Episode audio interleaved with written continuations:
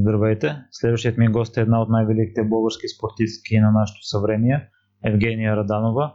Тя е медалистка от две зимни олимпиади в дисциплината шорт-трек, като другото изключително свързано с нея е участието и на летни олимпийски игри в дисциплината колоездена писта, като тя е първият български спортист постигал това. В момента Жени е отдадено на треньорството. А знаете си, че за всякакви мнения, критики и препоръки можете да ми пишете във Facebook групата Непримиримите подкаст. Всяка ваша обратна връзка е изключително важна за мен и от тук нататък ви оставам с Жени.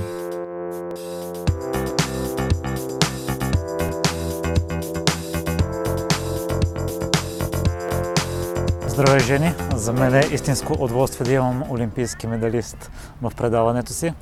А, твоята история е много интересна, но искам да започнем от там. А, кога установи, че ще се занимаваш професионално с шорт-трек, тъй като когато сме деца е лесно да се занимаваме с спорт, но след това идва един момент, в който трябва да го решим съзнателно и да му отдадем цялата си енергия. Осъзнатото желание да се занимавам с, с а, спорта шорт-трек дойде може би на четвъртата или петата година, от както аз просто карах кънки. А, тогава, когато на вече на първите състезания, в които участвах, постепенно започвах да се класирам все по-напред и по-напред и постепенно се зароди в мен желанието един ден и аз да бъда една от добрите състезателки в този спорт. Това се случи в далечната 1987 година. Тогава работеше зимна парзалка Дружба в центъра на София, в която се събирахме толкова много деца, че нямаше достатъчно кънки, за да може да ни обслужи всички деца, които желаяхме изобщо да се занимаваме с кънки спортове. И аз, тъй като тогава не можеш да си купиш кънки просто от магазина, както в момента, ходих между 3 и 4 часа по-рано, за да съм сигурна, че за мен ще има кънки за тренировката. Първото състезание, на което участвах, участвах с, не с специалните кънки, които са за шорт-трека, с кънки за фигурно парзаляне. Разбира се, с такива е изключително трудно да можеш да бъдеш конкурентно способен. И всъщност аз бях само на старта заедно с моите конкуренти. Както казах, постепенно обаче спорта в България започна да се развива. Бяха ни доставени специални кънки за шорт-трек. И в годините постепенно започнах да усещам, че а, ми е много приятно и с голямо удоволствие, освен че тренирам, аз даже може би не обичах толкова да тренирам, по-скоро обичах да се състезавам. Разбира се, своевременно аз практикувах и други спортове, като всички деца тогава. Занимавах се с лека атлетика, с плуване, дори мисля, че бях ходила няколко месеца на тайкондо, но в един момент просто трябваше вече да направя своя избор, защото беше невъзможно да се съчетава обучението с няколко вида спорт и направих своя избор и той беше за спорта шортрек. Ти си харесвал шортрека, като родителите ти са те завели за да те запишат на фигурно празаляне? Точно така е. Всъщност мен ме заведаха на празалката, за да видя спорта фигурно празаляне, защото те много са харесвали спорта фигурно празаляне. Тогава обучението по кънки беше, общо не беше тясно специализирано. А, и всъщност аз видях едни деца, които тичаха много бързо с кънките и поисках да бъда записана на този спорт. Тогава така го наричах. Постепенно разбрах как се казва и малко повече за него. Разбира се, и до ден днешен харесвам много фигурното парзалене, но по-скоро може би той не е прилягал толкова, да кажем, на моята същност като цяло. Аз в последните дни се замислих, че като че ли родителите много искат децата им да спортуват, но стигнали се до това да се занимават професионално, са малко резервирани. Ти също тренираш деца. Имаш ли такова усещане? Ами, да, има такава посока, като че ли такова, такава позиция на много родители, но аз мисля, че когато хората осъзнаят и видят желанието на децата им и любовта към дадения вид спорт, мисля, че успяваме, както и ние като специалисти, така и собствените им деца, да ги разобедят като цяло. Това показва моята практика до момента. Аз съм човек, който обича спорта но шорт-трека да ти призная, не мога да го разбера. Пистата е много къса, 111 метра. А въобще не сващам философията. Правите са много малки, на които може да се изпреварва поне според мен. Би ли разяснила лично за мен какво се крие като философия по време на състезание? Така е. Всъщност спорта шорт-трек е изключително техничен и изключително тактичен спорт, тъй като пистата е, както казахте, къса. С това и спорта се казва бързо парзаляне на къса писта шорт-трек. На практика изпреварванията могат да бъдат във всяка една точка от пистата, в зависимост от това дали владееш технически а, това умение. Конкуренцията е изключително висока, а, състезанията са на база на елиминации в зависимост от броя участници се започва през предварителни серии, през осми на финали, четвърт финали и финали, като до финалите достигат най-добрите. Съответно за дългите дистанции се класират между двама и трима души за следващата серия. В по-късите спринтови дисциплини по двама души продължават напред от всяка една серия. Пак повтарям, изключително тактически спорт и много-много техничен. Също много сложно за мен е овладяването на самото техническо пособие, т.е. на техниката на парзаляне с кънки, тъй като а, тези кънки са много специфични, те са тънки само 1 мм и 1,1 и всъщност а, представете си това е гордо да се парзаляш върху един нож. Изключително динамичен, атрактивен а, спорт, в последните три олимпиади в статистиката е в първите три най-гледани спортове. хората, които са го виждали на живо, всеки път ме питат как е възможно да се случва всъщност това, което ние видяхме до сега. така че аз вярвам, че този спорт не е приключил своето развитие и има голямо бъдеще, за мен поне. Това, което аз съм гледал, ако успееш да вземеш първа позиция след старта, почти винаги печелиш. О, разбира се, че това не е така. В спринтовите дисциплини, да, ако вземеш старта и ако успееш да поддържаш висока скорост, това е така, но в другите дисциплини 1000 метра, 1500 метра, тактиката може да се развие по най-различен начин. Хубавото всъщност което може би малко съм споделяла е това, че понякога можем да подобрим тези, които са по-добри от нас и обратното, да бъдем победени от тези, които са в момента били по-слабо подготвени от нас поради миг невнимание или грешка в тактиката. Така че това, което казахте, се отнася само, само основно за спринтовете дисциплини и то не винаги. Аз си спомня на една от Олимпиадите, на финала един австралиец спечелил четвърта позиция, защото първите трима преди него се сблъскаха да, и падна. Да, така е. Това е на великия финал на 1000 метра по време на зимните олимпийски игри в Солт Лейк Сити. Интересното е всъщност, че а, неговия голям шанс и късмет дойде още от четвърт финалите, защото на него в серията започнаха да падат по двама или по трима състезатели още от четвърт финала. След това и на полуфинал и накрая на финала паднаха а, първите трима или четирима, ако не се лъжа пред него, което беше вече наистина това е, не знам, веднъж, веднъж живота може да се случи но така или иначе правилника е такъв, че тези серии не се прибягват и на практика той стана олимпийски шампион. Разбира се, той нямаше вина за това, че останалите са, са паднали, но целият свят може би помни тази история и до ден днешен, толкова години след това. А, той е като цяло, понеже аз познавам този състезател, той е състезател от моето време, той където и да го срещнем сега по света, тъй като ние се засичаме като или спортни коментатори, или нещо друго, свързано с нашия спорт, той каза, аз нямам пари, джобовете ми са празни вече, аз където и да отида, всеки иска да го черпя заради късмета, който имах. Разбира се, това под формата на шега. Но да, това е един от шансовете, които човек вероятно трудно може да, да си пожелае и едва ли някой иска да победи точно по този начин, но пък той едва ли би се съгласил да даде златния си медал на който и да е друг. Жен, ти си една изключителна жена, която е преминала през толкова трудни ситуации, през толкова предизвикателства. Аз като спортист, макар и аматьор, ме интересува каква психическа устойчивост трябва да имаш, че да се завърнеш след неприятна контузия и то много близко до голям форум.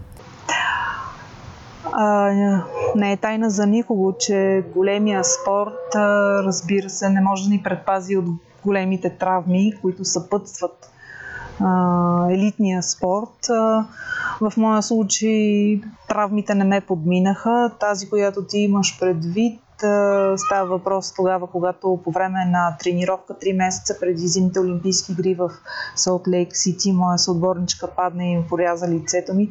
Всъщност тази травма беше по-скоро изцяло почти психологическа.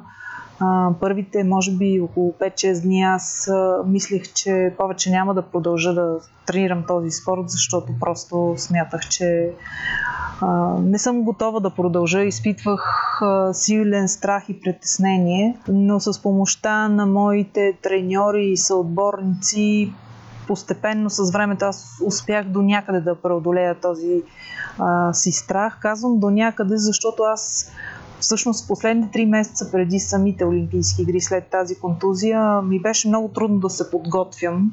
А, и всъщност смятам, че отидах а, на тези Олимпийски игри не в спортната форма, в която бях стигнала, да кажем, до момента преди да се контузия. Мисля, че успях да се отпусна по време на самото състезание, на самите състезания, на първата дисциплина, на която спечелих бронзов олимпийски медал, като че ли в самото бягане и в самото състезание се върнах такава каквато съм, но за съжаление бях загубила едни три месеца, в които смятам, че моята подготовка загуби така а, загуби по-скоро качеството си, тъй като за мен беше трудно да преодолея това, което ми се беше случило. Въпреки това Успях да спечеля два медала на тази олимпиада, както казах, вече един бронзов. Няколко дни по-късно спечелих и сребърен медал, но щастлива съм, че именно на този голям форум а, преодолях както страха си, така и всичко останало, което всъщност беше моя бариера голяма да мога да се отпусна и да се състезавам. И продължих напред обичта на хората ти е повдигнала настроението след това, тъй като ти беше разочарована? Разбира се, тъй като на олимпийската квалификация, която беше малко преди моята контузия, аз победих тази китайка, която после стана олимпийска шампионка и аз знаех, че имах своите шансове да я победя. Изцяло подготовката ми беше насочена към това но то не се реализира. Затова, може би, в първи момент имах такова усещане по-скоро, но след това и особено сега а, хората, когато ме срещат, винаги казват, ето е олимпийската шампионка Евгения Раданова. И аз в първите години нали, винаги казах, аз съм вица олимпийска шампионка. И хората винаги пък казват, не, не, ти за нас е олимпийска шампионка, да ви кажа, че аз вече не ги коригирам в повечето случаи, защото усещането е, че хората те приемат за това, че в определени години моменти а, си направил нещо не само за себе си, а и за цялата си държава и за нейния народ. Накарал си ги да се почувстват за един миг просто горди. Още едно нещо, което буди възхищение в мен във връзка с връщането ти от контузия тъй като аз съм фен на колезенето и там състезателите се готвят главно за едно състезание и има случаи, в които претърпяват падания или се разболяват и целият сезон им отива на вятъра. Аз преди две години се готвих за един маратон и получих контузия в коляното и отново за това, което си си мислил постоянно цял ден в продължение на дълъг период от време, разбираш, че не можеш да го осъществиш. Не знам какво е чувството преди Олимпиада, която е веднъж на 4 години. И шорт-трек е такъв спорт, че най-голямото събитие е Олимпиадата. А, не само шорт-трека, всички видове спорт. Смятам, че най-големия спортен форум са Олимпийските игри. Са Олимпийските игри.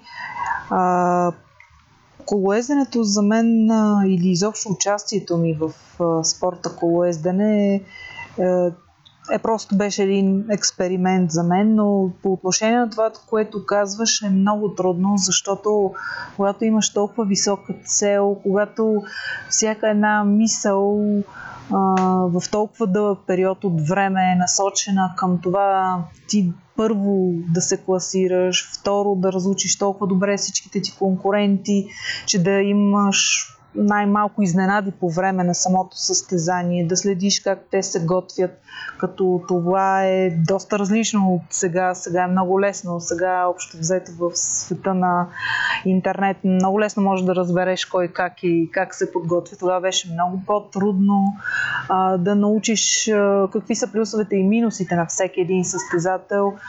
А, изискваше така много голяма концентрация, в същото време нали, се опитваш и да, пък, да водиш и нормален живот, да не си изцяло фокусиран върху това нещо, защото то може пък да ти изиграе, разбираш се, лоша шега. Но всъщност това са времена, които смятам, че допълнително са, а, са ме водили в посока да разбера за пореден път, че човек а, каквото си постави за цел, не е невъзможно да го постигне. Така че разбирам това, което казваш и всъщност, както много хора са казали, сега мога и аз да се включа към тях, че всъщност много по-интересен и, и важен е пътя до реализацията или нереализацията на една дадена цел. Разбира се, по-добрият вариант е да я реализираш, но не винаги се получава.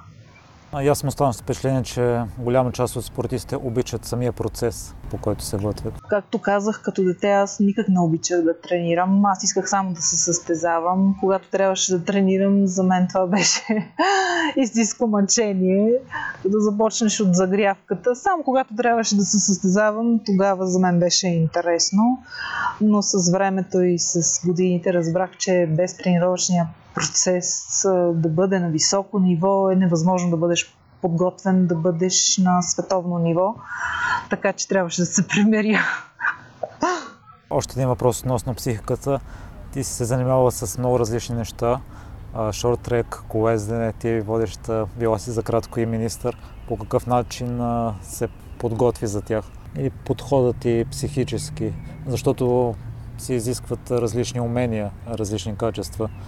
Ами, аз смятам, че не съм имала конкретно специална подготовка. Въпросът е бил а, след като съм взела решението, че съответното предизвикателство стои пред мен, съм се старала да го изуча, да бъда в така възможно най-полезна и ефективна, за да мога да реализирам това, което желая.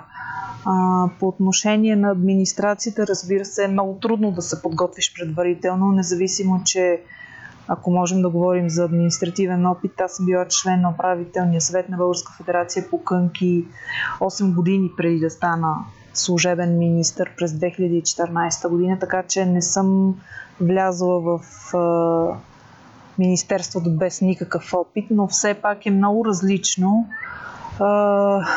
набързо се запознах с всевъзможно всички документи, с закона за спорта.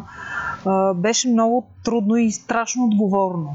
Наистина. Това беше предизвикателство, което може би до край така ме а, извади извън кожата ми, ако мога да кажа, защото ясно осъзнавах, че независимо, че кратък периода, всъщност от мен зависи какво ще се случва в българския спорт, а дори за тези три месеца беше за мен лично много трудно, защото просто това беше тежка година, година в която чисто финансово държавата стигна до там, че имаше голяма дупка в своя бюджет. В същото време не достигаха пари за изпълнение на договорите на Министерство на спорта с федерациите. В същото време имаше много шампиони, които трябваше да бъдат наградени. Тоест, чисто финансово, с две думи, беше твърде сложно, но въпреки това аз успях да се справя.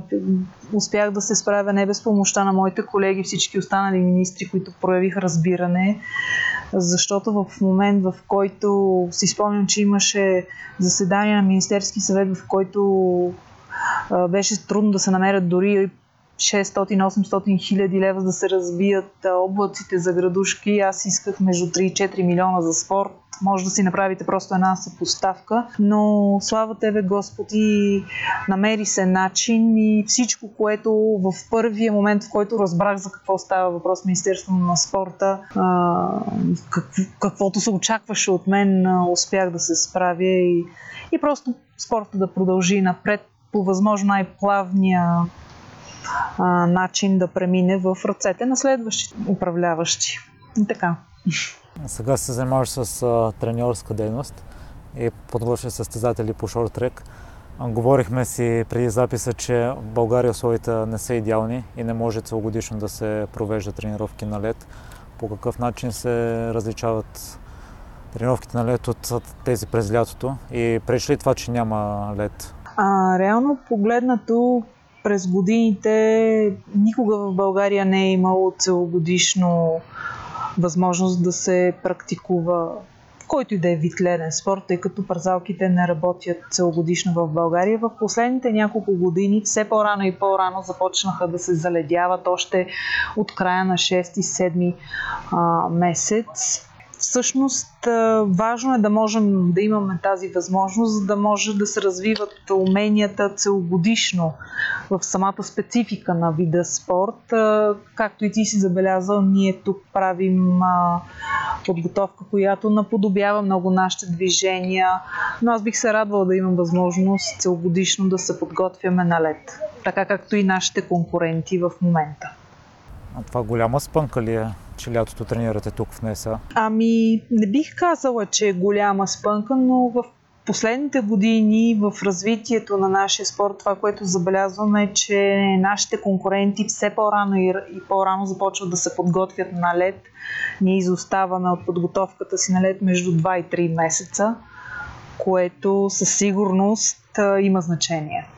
Вече като придобия опит с треньорство, треньора по шортрек Юлиан Ангелов споделя, че тренерската работа е постоянно проблеми и само един-два щастливи момента. Съгласна ли си с неговите думи? Ами, той има много по-голям опит от мен и съм сигурна, че това, което казва е така. Разбира се, в процеса има много положителни моменти, но и много-много трудни моменти, защото в България пътя не е послан червен килим, а всъщност постоянно има най-различни леки или по-големи предизвикателства. Първо, като цяло, спортната инфраструктура в България не е общо достъпна за хората. А, много е трудно а, да можеш да избереш кадри, които да отговарят на спецификата за твоя спорт. Подбора е трудно да се направи. А, независимо от това, ние намираме деца, които смятаме, че биха били подходящи за нашия а, вид спорт. Справяме се. Във връзка с това може ли да се каже, че си успял да сбъднеш мечтата си в треньорството, да заразиш децата към спорта? Може би е твърде рано да кажа това нещо, защото аз работя като треньор седма година, работя само с деца. Последния сезон имах възможността да помагам и на национални състезатели. Щастлива съм, че децата, които започнаха преди 7 години, почти всичките днес все още са с мен. Това означава, че на тях това, което те правят, им доставя удоволствие и това няма как да ме прави щастлива. Много ми е трудно да гледам едни деца, които когато дойдоха за първи път при мен, повечето сменяйки си, на възраст сменяйки си все още зъбите, сега са вече с по една глава над мен. Много е интересна работата на треньора, но е изключително отговорна има най-различни предизвикателства, но за мен това нещо всъщност мисля, че е най-интересното пътя, по който се върви. Ти участва наскоро в инициативата България спортува. Според теб това подходящата начин е да се запалят децата към спорта? Това е една от възможностите, в, кои, в която децата биха могли да се запалят, разбира се, да се занимават с спорт, но за мен най-подходящата форма децата да се запалят в спорт е всъщност ученическия спорт. Смятам, че трябва да се направят програми, в които абсолютно всички а, деца задължително а, да се занимават между 4 и 5 вида спорт, които са основни, а в последствие вече децата да се профилират, ако имат желание. Но е доста болно за мен да гледам деца първи, втори, трети, пети клас, които трудно ходят, а пък когато ги видим да бягам, просто нали, става ни мъчно, че едно дете не е научено дори правилно да бяга. Така че за мен трябва да се заложи да се поставят основите на ученическия спорт, защото той мисля, че може да бъде една широка основа за развитието на много бъдещи спортисти. Жени, за финал задавам два идентични въпроса към всеки мой гост. Първият е в какво си се провалила? Проваляла съм се в преценките за хората. Аз съм по принцип доста доверчив и положителен човек и си мисля, че всички останали хора са така. в преценките си за хората съм се проваляла. А с какво се гордееш най-много? Ами, гордея се основно с това, че все още продължавам да работя под флага на България. За мен това винаги е било изключителна чест и гордост защото да излезеш от една толкова малка държава и да накараш стадионите след това а, и хората да скандират България и твоето име е нещо специално и това ме прави щастлива. Жени, благодаря много за днешния разговор и надявам се след следващата зимна олимпиада ти вече да не си последния българин, който е печелил медал Дай на зимна олимпиада. Дай Боже, благодаря. Благодаря, че слушате целият епизод до край. И още веднъж за всякакви мнения, критики и препоръки, може да ми пишете във Facebook групата Непримиримите подкаст.